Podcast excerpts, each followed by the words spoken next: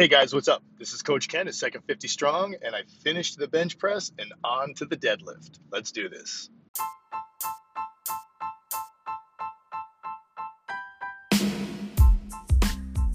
So here's the deal. How do people like us, who are in our second 50 years of life and don't buy into the garbage that getting older means getting weaker and being less active, how do we age in a way that we can feel proud of? Get stronger every year and be in better shape than people half our age? That's the question. And this podcast is going to help us with the answers. My name is Coach Ken, and welcome to Second 50 Strong.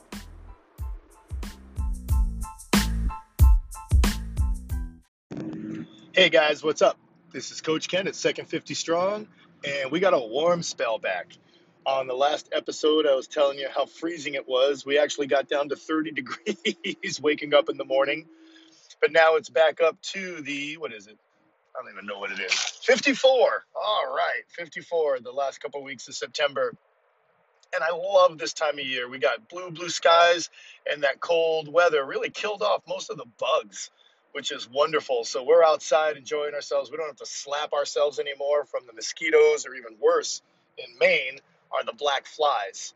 Those are horrible because when they bite you, it's no big deal. But then for the next two to three days, oh my gosh, those bites just get big and red and they bleed when they scratch them and they're itchy and painful. And so black flies are horrible.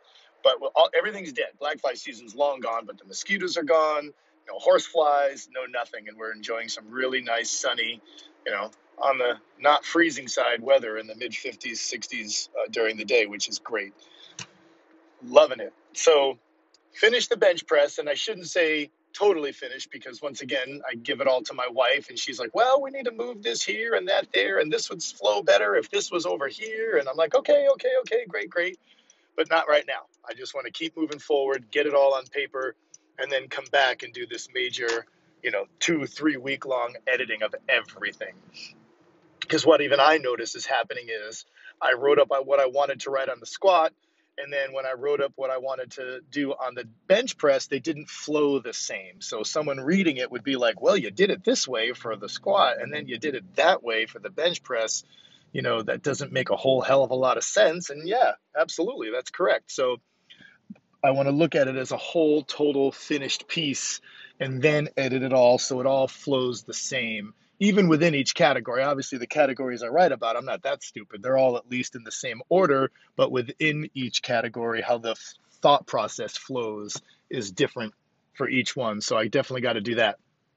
And so I'm starting to read now on the deadlift, and oh man, now I've been deadlifting for years, and deadlifting is one of those for many, many years, it was the lift that was always mysterious to me. And you think, you know, reach down, grab something, pick it up, big deal. But when I would be doing my heavy sets, let's say a set of five, one rep would be wicked easy, the next rep would be really hard, the next rep would be really easy again. And I'm like, okay, obviously, this is a form issue. This is a form problem if the more reps I'm doing, two get easy, one's hard, the next one's easy again. Uh, I'm I'm I'm being very inconsistent in what I'm doing in what seems like a very small, easy motion to perform. So back in the day, then I really took it upon myself to study it up a lot anyway and figure out what I did wrong. Figured out what I did wrong, and now I love uh, deadlift. Actually, I think it's my favorite. I think it's my favorite lift. I absolutely love it. And um, but now reading about it, it's amazing because I'm taking from about four different, totally different resources when I read stuff. And like I've said with some of the other stuff, some of them are 100 pages, 110 pages long for one article on the deadlift. Uh, the disagreement is just almost mind-boggling on you know how how straight your knees should be, how high or low your chest should be, how high or low your hips should be. Should your upper back be rounded? Should it be flat? Should it be this? Should it be that? And I'm like, whoa, man. And I don't just want to teach how I deadlift because it's me. I got stubby, short little legs and a long torso. And that's going to be different for everybody. That's called uh, anthropometry.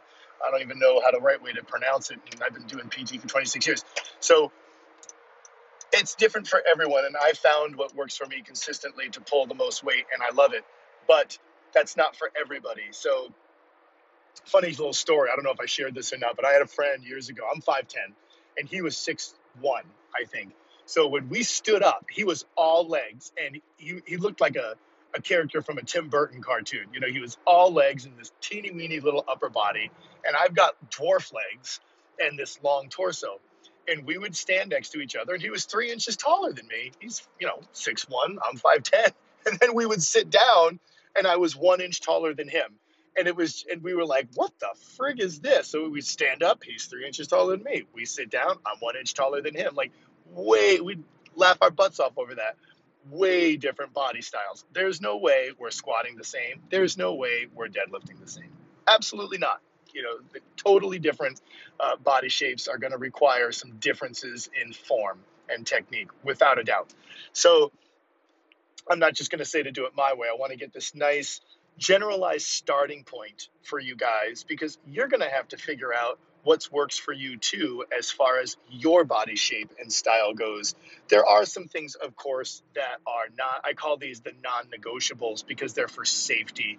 Uh, of your joints, really, and of your muscles, which is really important. So, some things are non negotiable, or some things would just be flat out dumb to do if you came way outside the bar path with something coming up against gravity. So, those are the non negotiables, but there aren't a lot of those, thank goodness. And the rest is up for you to experiment with to see what works for you with an empty bar and lighter weights. And but you need a starting point. So that's where I'm going with all of this is trying to find a solid, neutral starting point for people.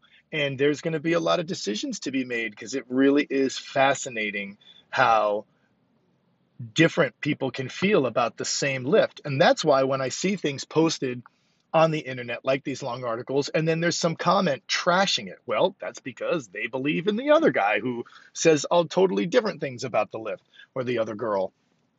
So you can have a lot of disagreement and not really have anybody be wrong. And I learned this years ago in physical therapy, where my wife and I started out being travelers for our first three years or so of um, our physical therapy career, we moved all around the country, which was an absolute blast with traveling companies. We did three and six month assignments, and we were new. This is right when we graduated. So we would go to one place and they would teach us what to do with all of these different, you know, techniques and whatnot.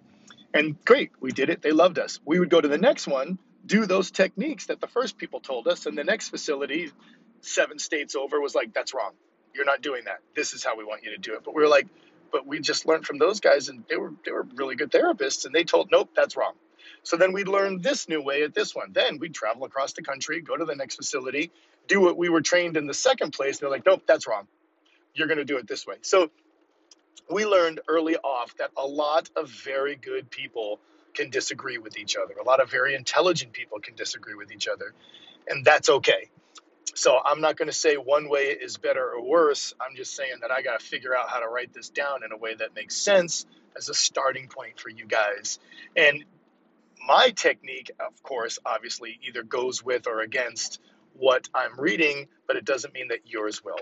So that's where I'm at. I am now reading and highlighting and underlining and making notes and cross referencing. That's going to take me a couple days because this is the first lift where there's the most amount of disagreement. I would have thought it was the squat.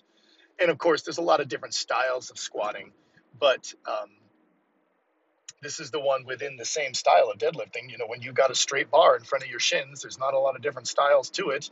So it's just that one lift, but a lot of different ways people think it should be done. So that's it, man. That's me documenting where I'm at. I am now, oh, I drew up all my pictures for the bench press. A while ago, I asked my 17 year old son to draw for me. He doesn't even remember that I told him. He doesn't care. He's not interested anymore. So now I might have to go back to Fiverr, or I found a drawing app on my iPad called Draw 98. And the subtitle said, Draw again like it's 1998. And I'm like, I freaking love the 90s if I'm stuck, you know, my my dad and my wife's dad, they were just stuck in a generation, right? They lived, they loved that music. They liked to dress that way. They liked those cars. I'm a '90s guy. I think 1995 was not very long ago, you know, and it's 2020, and that's just the way it's always going to be in my brain. Is the '90s are right here, right now, still. So it said, draw like it's 1999. I'm like, I'm getting that. And I haven't fooled around with it yet because I actually got it today and I wanted to read instead, so I didn't even bother with it yet. But uh, maybe I can draw it myself if it's not too much work and not too much of a pain in the butt. Uh, we'll see. Otherwise, I'll be on Fiverr asking someone else to do it because my 17 year old is no longer interested. All right, that's about it. So actually, I have deadlift today when I go home and lift. So kind of funny. I'm going to be, as I warm up with my empty bar, kind of fooling around with some of the new things I've read, although I'm not going to change what I'm doing because I really like what I've developed into for my deadlift. But I just want to see what the other stuff feels like a little bit. I think that will be fun as I deadlift this evening. All right, y'all, I'm making my turn into the parking lot and get strong as hell. This is Coach Ken, Second 50 Strong, and I'll talk to you all later. Bye.